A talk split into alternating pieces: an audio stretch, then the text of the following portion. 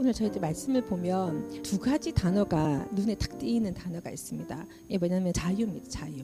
이기심입니다. 이기심. 이기심을 사전에 찾아보면 이렇게 나와 있습니다. 자기 자신의 이익만을 꾀하거나 남의 이해는 돌아보지 않는 마음. 이해는 무엇일까? 내를 이해해라. 뭐 이런 얘기 많이 하죠. 그래서 이 이해는 분별하거나 해석하는 힘이에요. 근데 이기심 있는 사람은 해석해갖고 그 사람 입장에서 생각해보지 않는 마음을 가진 사람들이죠. 우리가 때로는 자유라는 어떤 단어를 생각할 때 마치 남을 생각하지 않고 내가 선택 을 해도 그게 진정한 자유인 것처럼 생각할 수 있다는 거예요. 우리 그리스도인들은 하나님은 나에게 자유를 주셨어. 이것이 이기심으로 흘러가고 있지 않은지를 우리가 생각해 봐야 됩니다. 아, 내가 국가를 위해서 충성해야 될 것 같아. 교회를 위해서 뭔가를 해야 될 것 같아. 그러니까 내 이웃을 위해서, 우리 가정을 위해서 무엇을 해야 되는 것 같아. 이렇게 생각하지만 그것이 혹시 이기심에 의한 결정은 아닌지. 동성애도 나는 자유입니다. 말할 수 있죠. 낙태, 아이고 내 자유지. 내 몸에서 일어나는 일인데 누가 자꾸 나한테 뭐라 하노. 태아에 대한 전혀 이해심이 없는 거죠. 상대방이나 국가나 아니면 사회의 어떤 도덕성이나 흐름에 대한 전혀 이해 없이 그냥 내가 선택하고 내 마음대로 살고 싶어. 자유를 방탕한 삶의 구실로 삼았던 너무나도 많은 예들이 우리 사회를 지금 망치고 있습니다. 오히려 여러분의 자유를 사랑 안에서 서로 섬기는 일에 사용하십시오. 그랬습니다.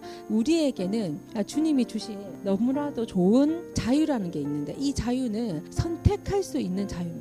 그래서 태초에 하나님 우리에게 주셨던 세 가지 미션이 있었죠. 정복하고 다스리고 충만케 하는 이 세 가지 미션을 우리한테 주셨는데 이거는 완전한 자유인에게 주는 미션이에요. 그래서 미성년자가 좋은 게 뭐예요? 실수하면 누가 막아줘요? 부모님. 왜? 자기가 책임질 만한 판단을 하기가 어려운 나이라는 거예요. 그래서 이 아이의 자유는 책임을 부모님이 물게 돼 있어. 그리고 나라가 반은 감춰져. 왜? 아직까지 그렇게 성숙하지 못했다는 거지. 그래서 이 자유를 누구한테 주냐 주님이 성숙한 자에게 자유 주는 거예요. 어떤 성수? 선택할 수 있는 성숙을 가진 자에게 자유를 주는 거예요. 그래서 이거를 복을 받는 기준으로도 우리는 볼 수 있습니다. 책임을 질 수 있는 사람이 이걸 가져가는 거예요. 나의 자유는 자유 플러스 책임이 있을 때 이 사람은 건전한 자유를 소유한 자입니다. 이 기준을 따라서 사는 사람은 누구나 하나님의 참 이스라엘 곧 하나님이 선택한 백성이다. 왜?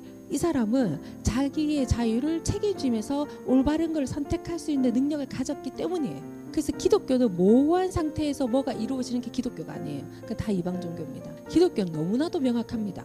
법과 질서를 지킨 자에게 여러분이 그 권한을 받게 되는 거예요. 그래서 이게 기본적으로 순종을 깔고 가는 거예요. 핵심이 뭐냐면 하나님께서 지금 하고 계신 그 일이 무엇인가를 우리가 보는 거예요. 그러니까 하나님은 배를 지금 북쪽으로 가고 있는데 나는 계속 노를 저어가지고 남쪽으로 열심히 가고 있으면은 그건 하나님과 반대되는 방향으로 가는 거잖아요.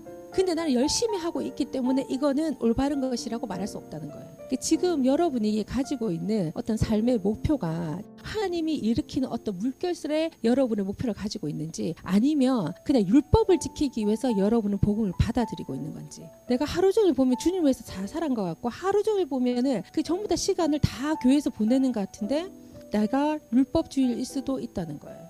오히려 내가 남을 좋게 하기 좋게 보이게 하기 위해서 하는 어떤 퍼포먼스에 불과할 수도 있다는 거지.